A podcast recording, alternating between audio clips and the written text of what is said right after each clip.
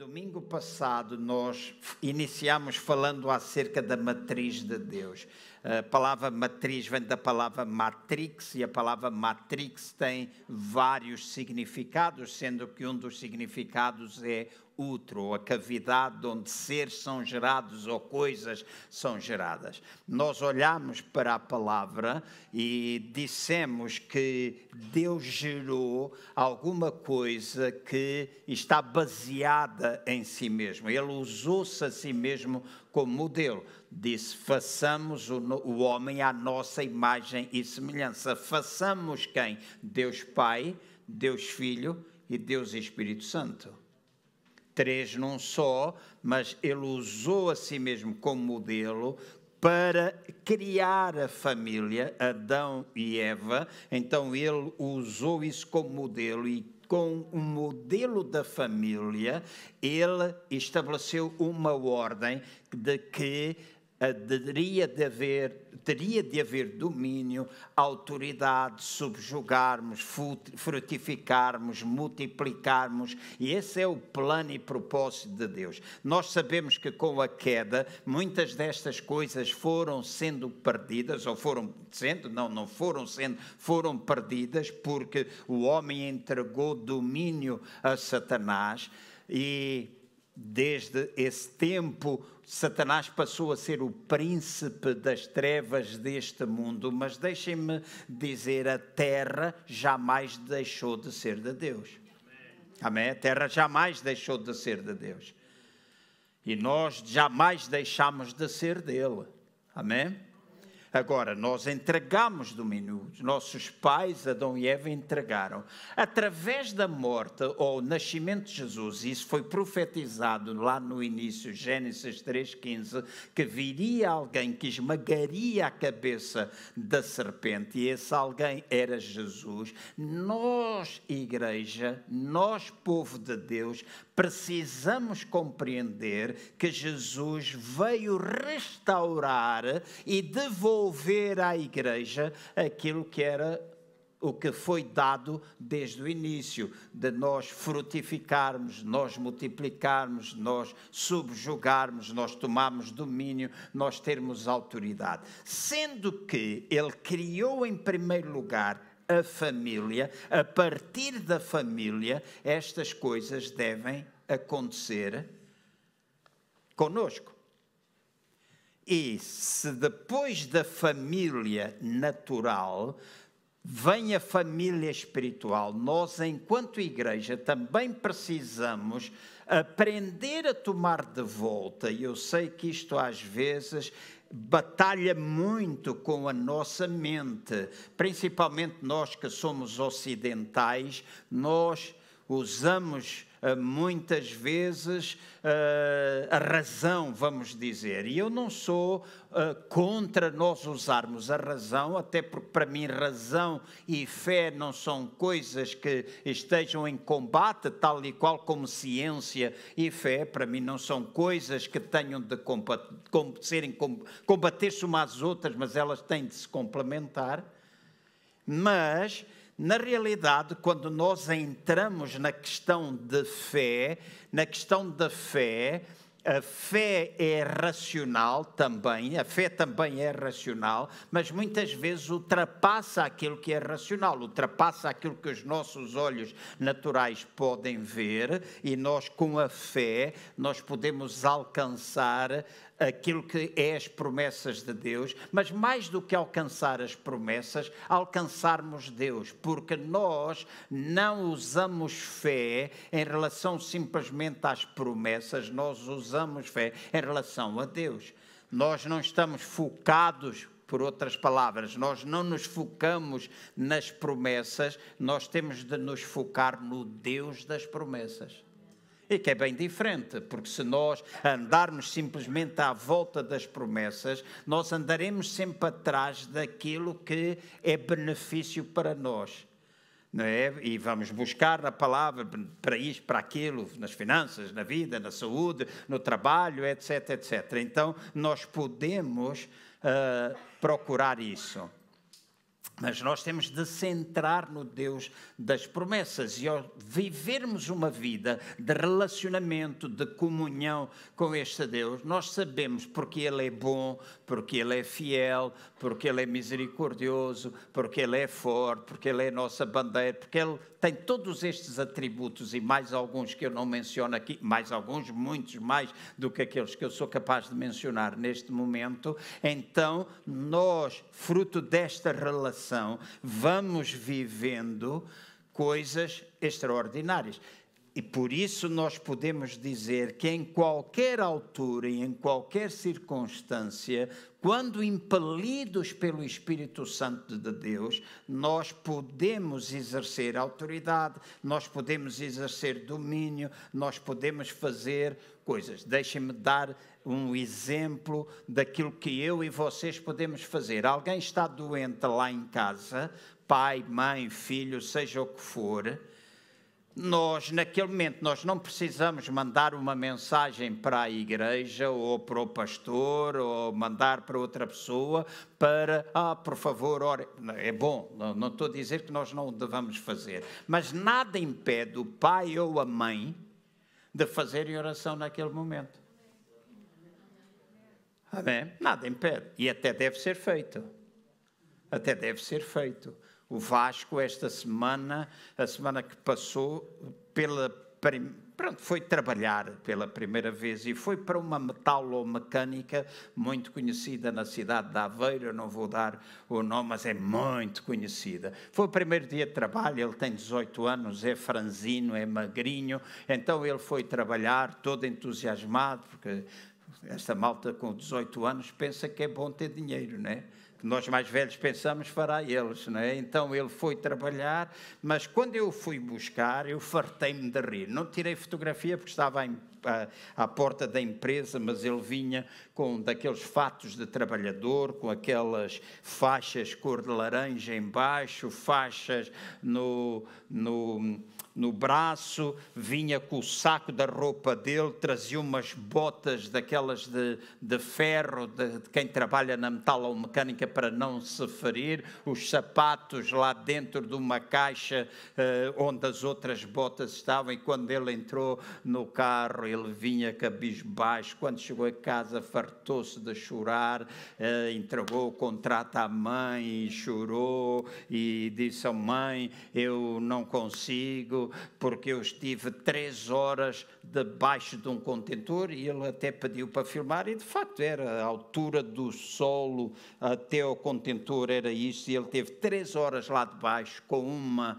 daquelas gruas a meter material que trazia para cima e ele cheio de medo que aquela brincadeira caísse e chorou, chorou, chorou, chorou. No dia a seguir ele eh, tinha de ir falar porque disse, entretanto eu fui eh, com o barbeiro, uh, fui fazer minha barba e depois eu disse: Olha, vamos ali beber um, um finozinho e comer qualquer coisa na loja ao lado e quando entrei comecei a falar com o Eduardo, lá o, o chefe daquela tasquinha pequena, que é o Zé do Pernil. Só faz sandes de pernil e sandes de leitão. E depois faz sandes de leitão com queijo da serra é uma bomba, uma bomba calórica, não é? Uma bomba calórica. A gente diz sandes só de queijo, ele não faz, só leitão com queijo da serra ou pernil com queijo da serra e não faz mais nada a não ser aquilo. Não vendem rigorosamente mais nada. Pode ter o prato do pernil ou o prato de leitão. Então eu só comi batata frita. Não estou a brincar, comi um pratinho juntamente lá com o barbeiro, comemos um pratinho pequeno de leitão, é porque a Cristina Morgado anda sempre na minha mente, anda sempre na minha mente, sempre na minha mente a dizer que eu não posso comer essas coisas e então uh, foi pouco, mas estávamos na conversa. Foi simplesmente para tomar ali 5, 10 minutos e ele disse: Ah, eu estou a precisar de trabalho. E eu disse assim: Epá, meta aí o meu puto. Eu disse: Epá, meta aí o puto. O puto está a precisar de trabalho. Hoje começou a trabalhar, mete aqui. No dia a seguir ele tinha de cancelar o, contra o contrato. Ele teve vômitos, estava a tremer, etc. E eu disse: a gente pode orar com ele, a gente pode orar com ele. E a mãe disse-lhe: Olha, podemos orar contigo. Ele disse, mãe, fica, às vezes desconfortável. Disse, mas nós podemos orar contigo, nós podemos tomar autoridade, nós podemos entrar em concordância de que tudo vai correr bem, que tu podes fazer, podes entrar neste e ficar bem. E assim foi. Então, em pequenas coisas, do nosso dia a dia, nós podemos orar, nós devemos exercer autoridade. Alguém está doente, eu lembro-me há muitos anos atrás, esta perna, uh, eu não sei a razão disso, meu pai também tinha um pouquinho disso, mas. Uh, este meu lado esquerdo, eu parti o braço quando era criança duas vezes, uma vez aqui, outra vez ali, e não tenho muita força no braço esquerdo, mas quando é para pagar em sacos, eu consigo pagar melhor com o braço esquerdo que com o braço direito, que é aquele que eu tenho força. E nas minhas calças, sempre que eu comprava um par de calças, a minha mãe tinha de ajustar a bainha, porque esta perna era mais curta do que esta, de 2 centímetros. E mesmo quando eu falo, e às vezes eu vejo isso nas fotografias que o Tiago me tira, e eu às vezes digo à, à Cristina: epá, pede lá o Tiago para escolher uma fotografia para fazer na publicação, por muitas delas eu estou assim. E agora vão todos começar a reparar se eu estou. Mas eu, eu sei que deste lado eu não abro tão bem a boca como eu abro deste. Portanto, eu falo mais vezes assim com esta parte presa do que aquela. E lembro que estava em casa, estávamos a falar e de repente nós dissemos, estávamos a descobrir verdades da palavra de Deus, estávamos a dar passos ousados de fé, de acreditar que em qualquer lugar onde nós podíamos estar, Deus podia usar-nos e abençoar. Estava na casa do meu irmão na Figueira da Foz e ele disse: Epá, vamos os dois orar aqui. Estávamos lá, no meio de uma refeição, e ele disse: Senta-te aí. Eu sentei-me na cadeira, encosta bem o cóccix ali atrás. Eu encostei bem lá atrás, estiquei as pernas e disse: Em nome do Senhor Jesus, cresce. Perna esquerda. E a perna esquerda cresceu e nunca mais precisei de ajustar bainhas. Amém? Então, o que eu estou a dizer é que esta autoridade nos foi dada a todos nós. E tendo Deus usado a família como matriz, a semana passada eu falei alguma coisa, tive o cuidado de perguntar à Ana, depois perguntei à Cristina Rebelo se tinha passado bem a ideia de que eu não defendo o machismo. Eu não defendo porque acredito que há co-igualdade entre homem e mulher, mas há funções que são diferentes. E que no que torna a liderança na família, eu entendo, de acordo com a palavra de Deus, que ambos, pai e mãe, têm a responsabilidade na orientação da família, mas está colocado sobre os ombros do pai uma responsabilidade, deixem-me dizer, profética, apostólica, de trazer direção, de trazer input para a sua própria família. E uma das fragilidades de muitas sociedades é de que os homens ausentam-se da sua responsabilidade. E a, e a sociedade, Portugal é uma nação assim, é uma matriarcal deixa-se à mãe a responsabilidade de educar. Então o homem chega à casa vindo do trabalho, senta-se a ver televisão, pega no jornal, lê o jornal, faz o que quiser, a mulher já preparou o almoço ou o jantar, vai pôr em cima da mesa, etc. Graças a Deus, estas coisas têm estado a mudar, elas têm estado a mudar. Graças a Deus por isso. Mas, mesmo assim, ainda é uma sociedade muito matriarcal. E nesta manhã eu gostava de voltar a enfatizar Deus tu e toda a tua família como a matriz de Deus, aquilo que Deus quer que aconteça. Em Atos dos Apóstolos, no capítulo 16, versículo 33 e no versículo 34, Atos dos Apóstolos, capítulo 16, versículo 33 e 34, está escrito assim: Tomando-os ele consigo naquela mesma hora da noite, lavou-lhes as feridas e logo foi batizado ele e todos os seus. Então os fez subir para a sua casa, pôs-lhes a mesa e alegrou-se muito com toda a sua casa por ter crido em Deus. Este Atos 16 conta-nos a história de quando estava Paulo lá na prisão. Este era o centurião que estava lá, o guarda da prisão as portas estavam abertas, nós conhecemos. Ele ficou muito assustado, com medo que toda a gente tivesse fugido da prisão. Pergunta o que é que era necessário fazer para que ele seja salvo. Paulo apresenta, Cristo traz resposta para ele e depois vão todos para a sua casa e encontramos este versículo como o lugar onde todos eles se alegraram, a mesa foi posta e eu gosto de olhar para estas coisas e, principalmente dentro da nossa cultura portuguesa, nós fazemos muita coisa à volta da mesa, certo?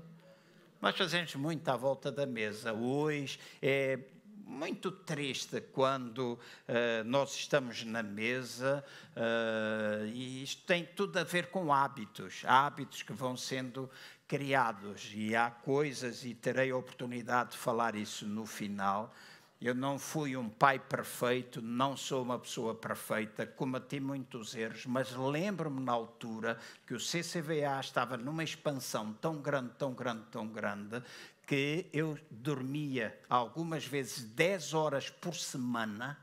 Numa semana eu dormia 10 horas, cheguei a falar à Cristina sobre isso. Muitas vezes eu me deitava às três, quatro horas da manhã, as minhas filhas estavam já a dormir. Cheguei a ter uma semana 12 dias sem ter tido a oportunidade de as ver. E Ana Cristina, ela muitas vezes chamava a minha atenção para esse facto e depois levava tanto problema para casa, tanto trabalho para casa, para as férias. Ainda a semana passada falei com os pastores do Norte, tivemos uma reunião via Zoom e eles estavam a falar da importância do, do, do descanso no ministério, a importância do sono, porque esta é uma coisa que às vezes há gente que pensa que os pastores pastores não fazem nada. Eu às vezes digo, eu gostava de levar algumas pessoas que falam assim para estarem alguns dias conosco. E muitos de nós temos as nossas dificuldades, temos a dificuldade dos outros, os problemas dos outros e a importância do sono. Estávamos a falar acerca disso. E eu lembro-me que sentava-me à mesa, eu comia, comia, engordei para aliviar todo o meu stress, eu comia que nem uma besta, ou que nem um abate, que é quase a mesma coisa. comia, comia, comia, e cheguei até 126 quilos. Eu que pesava 72 quando casei, então engordei muito. E sentava, punha os olhos no prato, comia, as miúdas falavam e eu não ouvia ninguém. Também era difícil ouvir no meio de cinco mulheres.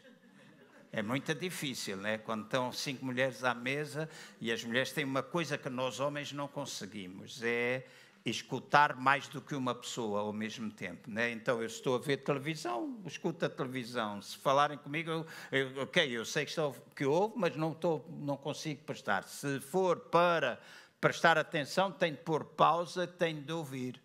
Né? As mulheres conseguem falar todas ao mesmo tempo, ouvem, respondem àquela, àquela e não sei o quê. Então, na casa era sempre uma confusão. E a Ana muitas vezes me corrigiu, e esse também é o papel das nossas mulheres. Os homens perderam uma boa oportunidade de dizer amém, porque as mulheres vão dizer, os homens não.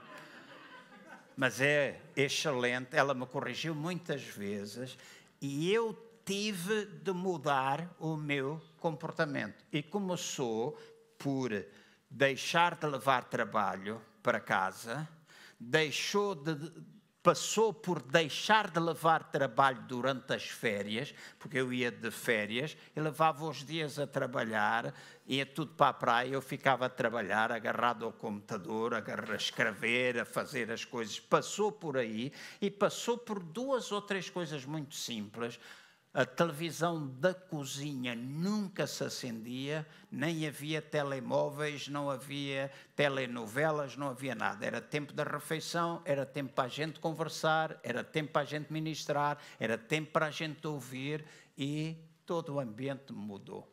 Hoje nós não vemos isso. Né? Hoje estamos a criar uma geração de corcundas. E essa é a realidade. Malta nova hoje anda sempre assim.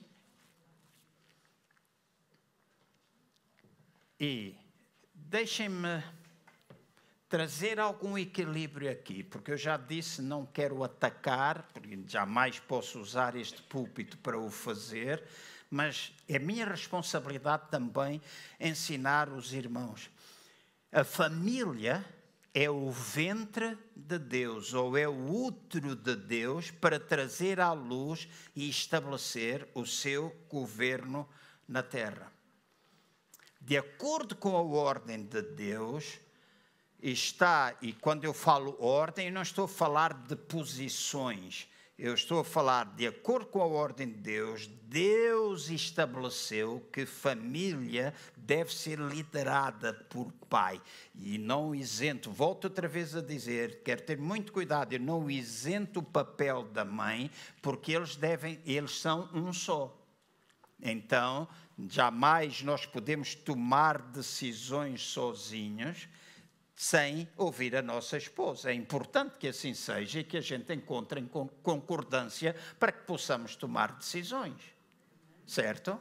Há coisas que a gente pode fazer, comprar caso, carro, vender carro, uh, comprar mobília nova, vender mobília nova. A Ana, às vezes, porque a gente tem a nossa mobília toda estragada, porque temos o Pimpas lá em casa, um gato, e o gato é do, Arco da Velha. Eu nunca gostei muito de ter animais em casa, sempre os irmãos que me conhecem sabem bem isso. Não faço mal aos animais, mas ter gatos em casa.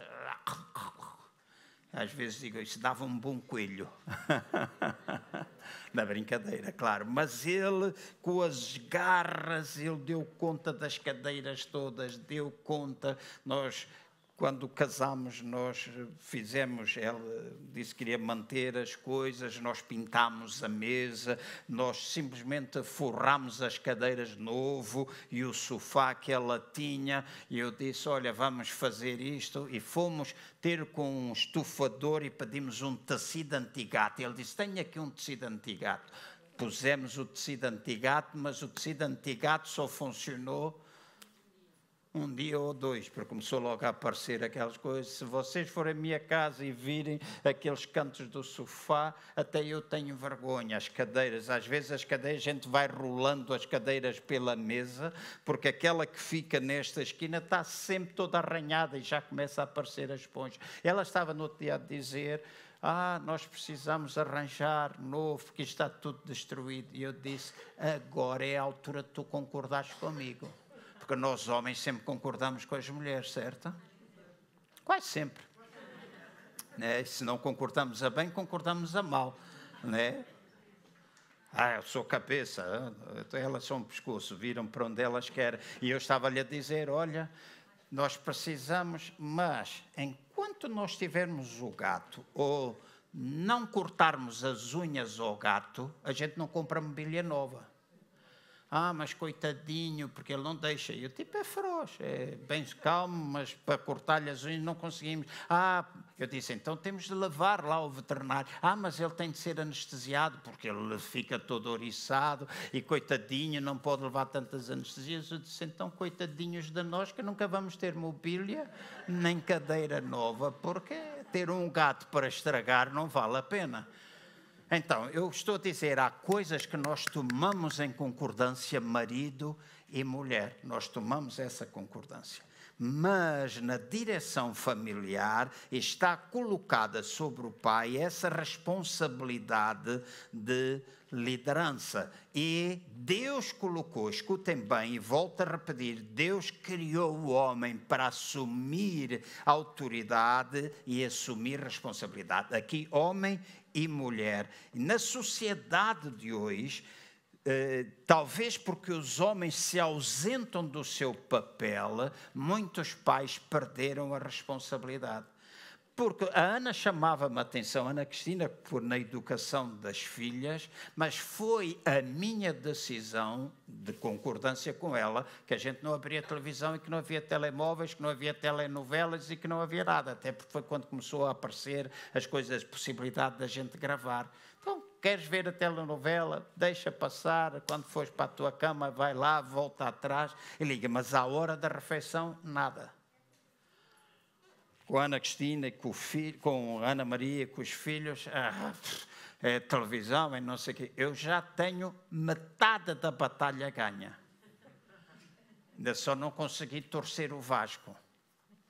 Mas a Ana já diga, pá, não, e estou sempre, ah, mas tu és chato com isso. Eu disse, sou chato e vou ser chato toda a vida. Enquanto a gente está à mesa, não há telemóvel não há telemóvel, porque depois, se a gente não tem tempo para conversar, então não vale a pena ter. Se há, mas alguém se ligar, ok? Se alguém ligar, a gente depois responde. Ninguém morre se responder depois. Então, há necessidade, escutem bem, de vermos pais assumirem a responsabilidade e vemos muita gente ausente, ou muito pais, muitos pais ausentes. Estão em casa, mas não estão no lar. E ter uma casa é uma coisa, ter um lar é outra. O facto da gente estar lá não significa que estejamos lá. Então, muitas vezes o pai, a mãe andam a correr em busca do sucesso que acabam por negligenciar a sua própria casa, os seus próprios filhos. Instrui o menino no caminho em que deve andar e até quando envelhecer jamais se esquecerá dele. É o que está escrito. E para muitos de nós, ok, é um versículo, nós até sabemos, já precisamos instruir a criança. E nós mandamos para a super igreja, uma boa notícia, em breve nós vamos começar com as nossas reuniões uh, presenciais e vai ser bênção e vamos tentar encontrar aqui um meio termo. Em junho está, vamos arrancar e antes disso vamos ver se encontramos, temos crianças, já tenho uma outra pessoa que poderá eventualmente ajudar-nos, mesmo que não seja o programa, nós termos algo para as crianças. Mas uma das coisas que é importante nós fazermos é, durante esse tempo da formação da criança, do tempo da instrução da criança, nós temos de pensar nisso para que quando ela envelhecer jamais se esqueça daquilo que tenho ouvido. Eu nunca me esqueço, e a São Lopes conheceu bem o meu pai, a minha mãe, nós basicamente crescemos juntos, uh, e o meu pai fazia uma coisa, um homem de negócio, mas o meu pai nunca, escutem bem, o meu pai nunca prescindia do culto familiar. Aquilo que antigamente nós chamávamos culto doméstico. Nós ficávamos todos de joelho à volta da cama. O mais novo ficava sempre do lado esquerdo. O meu pai era canhoto. Então, davam uns carolos se a gente adormecesse a gente tinha. Nós líamos a caixinha das promessas, nós todos os dias líamos um capítulo da Bíblia, sempre estávamos desejosos que não chegasse o Salmo 119, porque aí adormecíamos sempre, e sempre líamos o livro de cheques do Banco da Fé. E todos nós fazíamos oração. E até hoje nós estamos marcados. Meu pai pôde dizer: Eu e a minha casa servimos ao Senhor. Então, a instrução de quando nós somos pequenos é alguma coisa importante. Alguns de vocês dizem, pá, mas eu ainda nem casei, o pastor está para aqui a falar, isto não tem nada a ver comigo. Tem, porque tu precisas, precisas aprender aquilo que tu vais fazer depois. Então, houve tempos, na nossa cultura não é muito normal, se nós olharmos para a cultura americana, nós vemos isto com mais facilidade acontecer. Na nossa cultura temos alguns casos, temos alguns casos. No comboio eu vinha-me a lembrar disso, eh, e lembrei-me simplesmente dos Amorins, lembrei-me do Belmiro de Azevedo, lembrei-me um, ehm, do outro que agora me esqueci, uh, mas que são pais que deixaram o negócio para os filhos. Uma mentalidade multigeracional. Na América é muito comum o pai deixar o negócio para o filho. Eu creio que o Jorge esteve lá muitos anos atrás na M. Cardona Industries, em Filadélfia o pai deixou para o filho, o filho já está a treinar o filho dele, ou seja, o neto do Michael Cardone que faleceu. Então são coisas geracionais. É muito fácil, às vezes, até se ver isso dentro do contexto da própria igreja que são gerações, desde que haja alguém, não é só porque é filho eu vou deixar, tem de haver chamada de Deus. Mas hoje nós ouvimos falar muito do Joel Osteen, aqueles que andam muito nas redes sociais. Na realidade, o pai dele deixou como legado para ele, e o pai dele foi um dos maiores pastores de pastores dos Estados Unidos, John Osteen. Ted Danson é a quarta geração de pastores. Há essa continuidade, há esta responsabilidade de passar para as gerações que são futuras. Agora, nós podemos ver isto quando acaba por haver uma relação estabelecida entre pai e o filho. Pode variar de cultura para cultura, mas é alguma coisa importante. Então, na nossa sociedade, aquilo que nós hoje mais vamos observando é crianças que não querem ficar com a família. E eu sei que há um tempo em que essas coisas começam mais a acontecer. Né? Assim, se eu perguntar ao Vasco, tu queres ir passear uh, comigo e com a tua mãe, ele vai logo dizer que não, porque ele quer ir aos amigos, ele tem 18 anos, ele, uh, né? e às vezes ele diz, ah, mas eu vou fazer para quê? Vocês vão dar essa volta, eu com os meus amigos vamos brincar. Eu sei que há um tempo para essas coisas, mas há coisas que eu digo, tu jantas conosco, quando nós vamos de férias tu vais conosco e não sou o pai dele, mas há coisas que é minha responsabilidade passar para ele. Eu digo, ok, tu queres ter uma semana de férias com os teus amigos, tu tens, mas uma semana de férias tu tens comigo e com a tua mãe. Porque nós não podemos desconectar o núcleo familiar. É importante que o núcleo familiar possa existir. Tenho saudades do tempo em que o meu pai era vivo, em que todos nós irmãos nos juntávamos no Algarve sempre, todos os anos em agosto.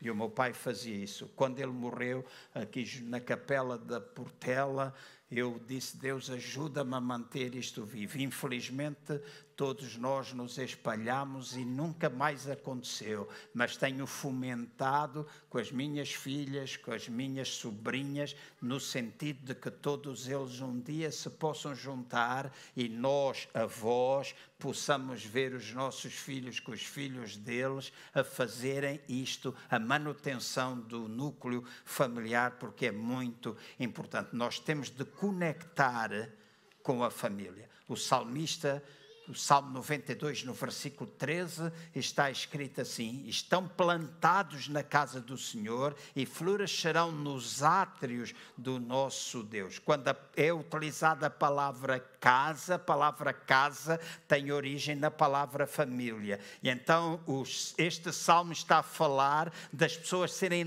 ligadas e plantadas na família do Senhor. A palavra átrios significa aldeia, significa comunidade mais ampla. Então, este é o lugar nos átrios do Senhor, é o lugar onde nós podemos transmitir um som bem claro.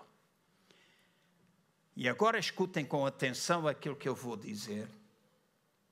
Somente, escutem bem, se faz favor.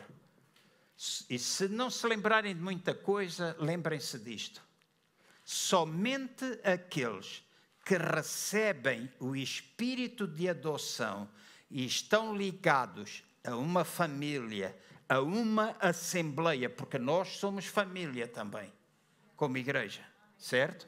Então, a menos que nós tenhamos recebido o espírito de adoção e estejamos ligados a uma família, a uma assembleia local, podemos transmitir um som claro. Nós podemos articular palavras, mas as palavras que nós articulamos podem jamais podem não ser um som claro, e quando eu estou a dizer não ser um som claro, eu estou a dizer nós utilizarmos palavras que não produzem vida.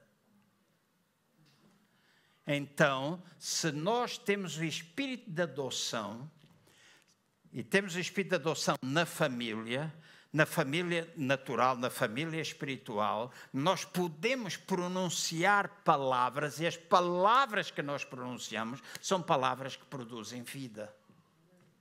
E é importante que isso possa acontecer na nossa, na nossa vida. É nossa responsabilidade enquanto pais assumirmos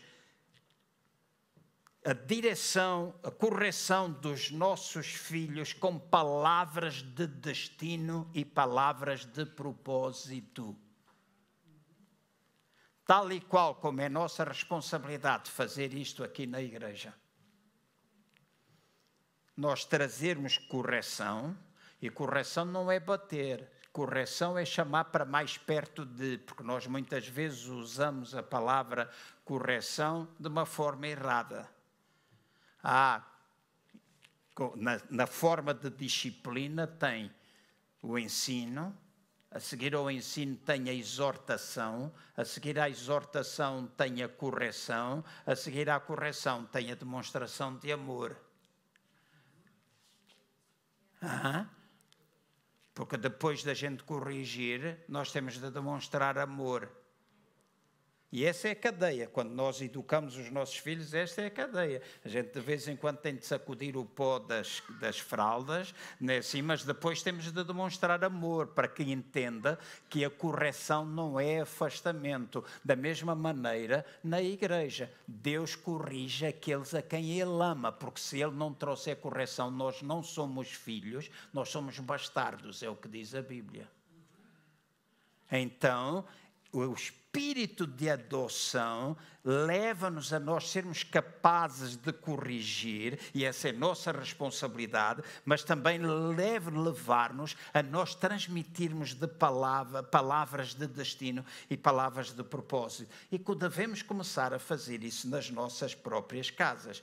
Em 1 Samuel, no capítulo 3, no versículo 13, conta-nos a história de Eli, versículo 13 diz assim: Porque já lhe fiz saber que hei de julgar a sua casa para sempre, por causa da iniquidade de que ele bem sabia, pois os seus filhos blasfemavam a Deus e ele não os repreendeu. Ou seja, Eli sabia do pecado dos seus filhos, mas não é, e era sua responsabilidade, ou seja, não era só sua responsabilidade impedi-los de cometer aquele pecado, mas também de repreendê-los com palavras palavras de destino e propósito.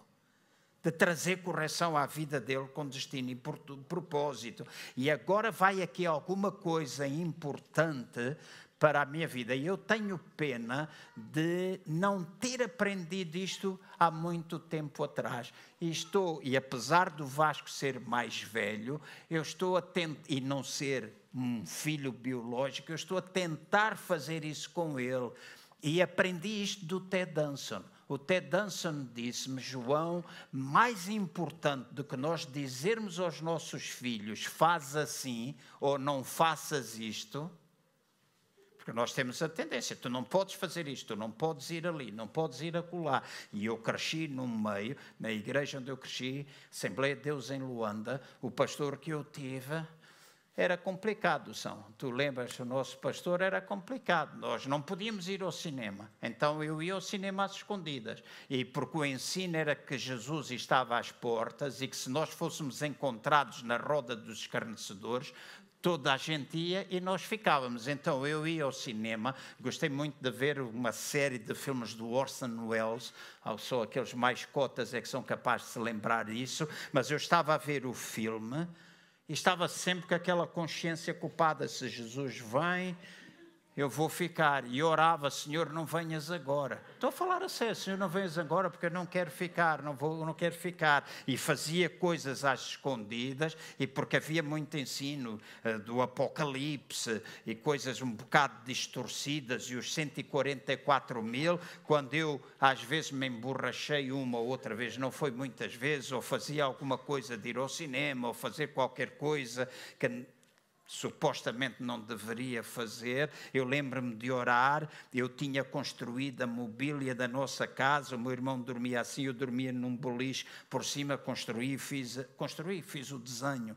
Né, assim, alguém construiu para nós, eu ficava pendurado na cama e fazia uma oração estúpida. Eu dizia, Senhor, se tu vieres, leva-me contigo. Mas se eu não for no primeiro arrebatamento, porque havia os 144 mil, leva-me, que eu seja pelo menos um dos 144 mil. E se eu não tiver nenhuma outra responsabilidade no céu, ajuda-me a ser porteiro. Era a minha oração, estou a falar a sério, era a minha oração, fruto daquilo que a gente recebia como ensino. E há hoje muita gente que continua a receber este tipo de ensino parvo de uma outra maneira, outras palavras, muito tipo de ensino parvo neste, neste sentido. Então, mais importante do que nós dizermos faz ou não faz, mais importante do que eu estar a dizer Deus diz assim para tu fazeres, é importante eu ensinar o meu filho, é a minha importância, em termos da igreja também, ensinar os irmãos a ouvir a voz de Deus, os irmãos irem ouvir a voz de Deus, ouvirem o que é que Deus fala convosco e depois nós juntamos as coisas. Então, dizer: olha, tu queres fazer isso, vai lá orar, vai lá buscar a Deus, vai lá saber se Deus quer que tu faças isso ou não. Nós, pais, às vezes sabemos que os nossos filhos dão passos e sabemos pela experiência, sabemos porque ouvimos Deus. Às vezes, nossos filhos querem fazer coisas que nós já sabemos que eles vão bater no nariz, com o nariz no chão. Mas é mais importante estar a dizer: não faças isso, porque enquanto ele não experimenta e não bate com o nariz no chão, ele não sabe. Então, às vezes, até é bom eles baterem com o nariz no chão. Mas ainda é mais importante, antes deles baterem, serem eles a ouvirem de Deus, conhecerem a voz de Deus, eles terem intimidade com Deus, para que Deus possa dizer: não faças. E quando eles trazem a resposta ao pai e à mãe, a gente junta as coisas e dizemos, aqui está a vontade do Senhor. A mesma coisa acontece dentro da igreja. É importante nós podermos ouvir a voz de Deus. Então, é importante que os nossos filhos, que os nossos irmãos e irmãs em Cristo tenham a capacidade de ouvir, reconhecer e de conhecer a voz de Deus. Então, esse é um tempo que pode, alguma coisa que pode acontecer através do relacionamento com, com Deus. Parou, eu perdi-me não sei quanto tempo, depois. Zero, ok, já estou no limite. Então, o valor do significado é, são coisas que eu quero transmitir. O valor do significado do vínculo com a família e não com os colegas é alguma coisa que fica ah, bem com com cada um de nós e temos de ensinar isso aos nossos filhos. Saber ou passar aos nossos filhos de que eles têm um destino e que eles têm um propósito único. Passar aos nossos filhos e nós gastarmos e investirmos tempo com eles em a planear a, o que é que será futuro deles, o que é que é eles viverem no reino, o que é que é nós criarmos, implantarmos uma mentalidade multi geracional, de nós podemos passar uma herança. E quando eu utilizo a palavra herança, eu não estou a falar simplesmente a palavra herança associada ao dinheiro, mas uma herança espiritual, uma herança pode ser financeira, uma herança familiar em termos de negócio, seja o que for, antes da gente morrer ou estar velho caquético. Nós temos de aprender a fazer isso, temos de aprender a planear planear neste sentido. ter a mentalidade multigeracional. E estas são coisas que Deus intenciona que aconteça. E por último, eu digo destes valores, o valor de nós ensinarmos os nossos filhos a honrar o pai e a mãe, colhendo assim dos filhos a mesma honra e os filhos depois darem a mesma honra aos pais. E esta é uma cultura que nós muitas vezes perdemos. A seguir ao 25 de Abril, perdeu-se um pouco a cultura da honra. Antes do 25 de Abril, o fascismo também não era cultura, e hoje é o dia da liberdade, não é? 25 de Abril, sempre. Amém? Graças a Deus por isso. Encontramos liberdade. E é um dia especial para nós mas é importante nós passarmos este valor, valor da cultura da honra. Porque, escutem bem, Jesus só não fez milagres notórios na terra dele, não porque ele não tivesse poder, não porque ele não estivesse ungido, mas a razão pela qual ele não fez muitos milagres na terra dele foi porque ele não foi honrado entre os seus. Quando olharam para ele, disseram: Não é este o filho de José? E foi isso que impediu de Jesus operar. Diz que fez alguns milagres pequenos, mas quando ele não, porque ele não foi honrado, ele não fez milagres grandes, tal e qual como ele fez em todo lugar por onde ele andou e por onde ele percorreu. A cultura da honra é uma cultura importante. E ontem à noite no meu tempo de oração, começou a vir muita coisa, por causa desta frase, começou a vir muita coisa e eu comecei a escrever uma pregação para daqui a alguns domingos, que é nós aprendermos muito acerca da cultura da honra. Nós aprendemos a honrar-nos uns aos outros. E honra não é lamba-botas, honra não é estender carpetes vermelhas. Honra tem muito, um significado muito mais amplo e nós precisamos aprender. Uma das coisas que precisamos é honrar os nossos pais. Prolongam-se os nossos dias, estendem-se os nossos dias. Há promessas associadas a isso. Então, torna-se importante que assim seja. Como é que nós podemos fazer isso? Quando nós damos visão, quando nós damos ferramentas de sabedoria para que os nossos filhos possam concretizar isso. Nós envolvermos os nossos filhos nos projetos familiares.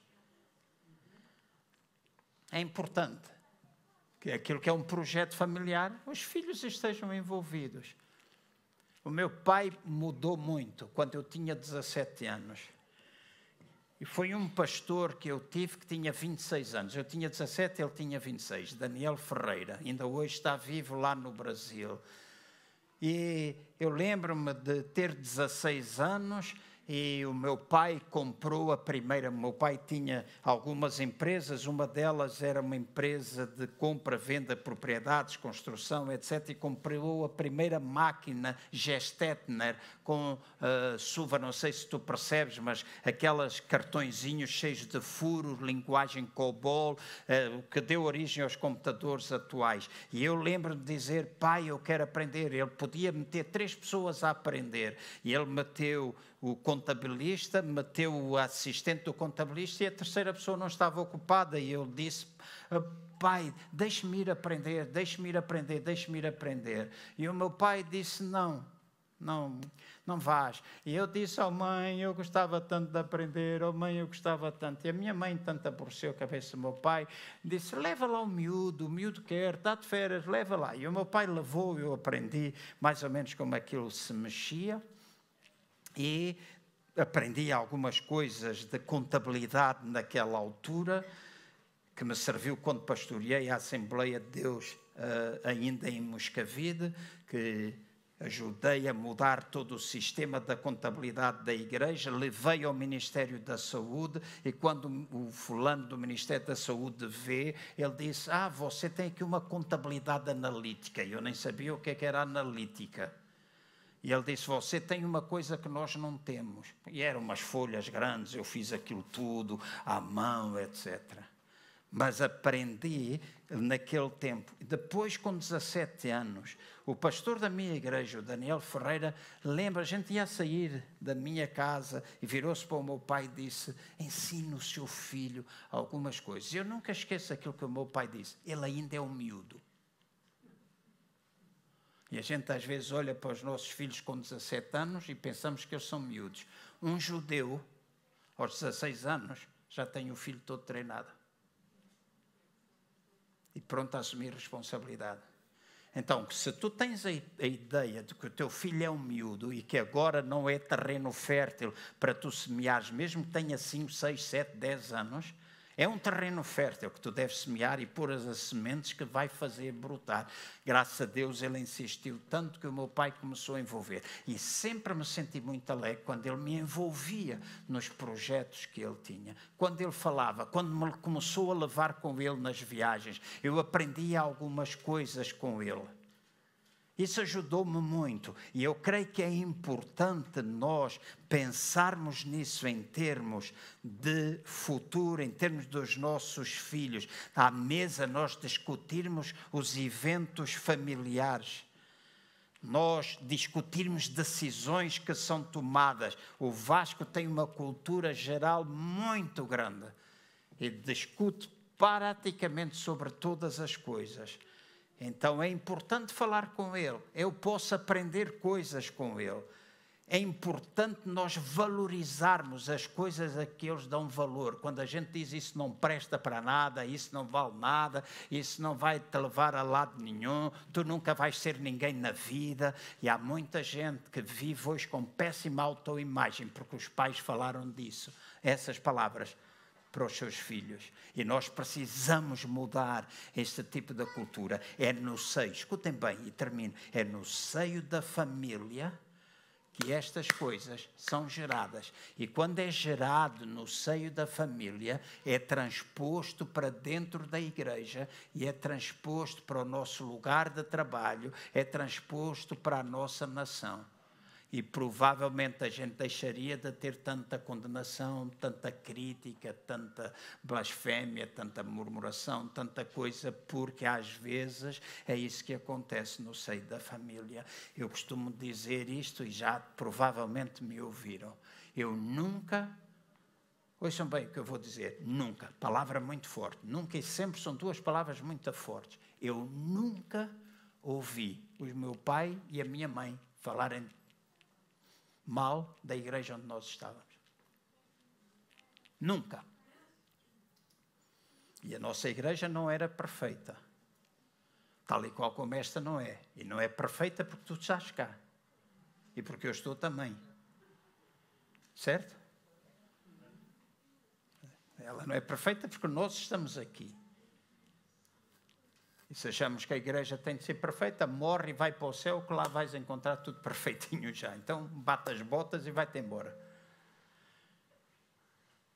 Então, é importante nós percebermos, não era perfeita, mas o meu pai e a minha mãe, se falavam das coisas da igreja, falavam dentro do quarto, da porta do quarto para dentro. Nós, filhos, nunca ouvimos. Portanto, também nunca nos habituámos a falar mal dela.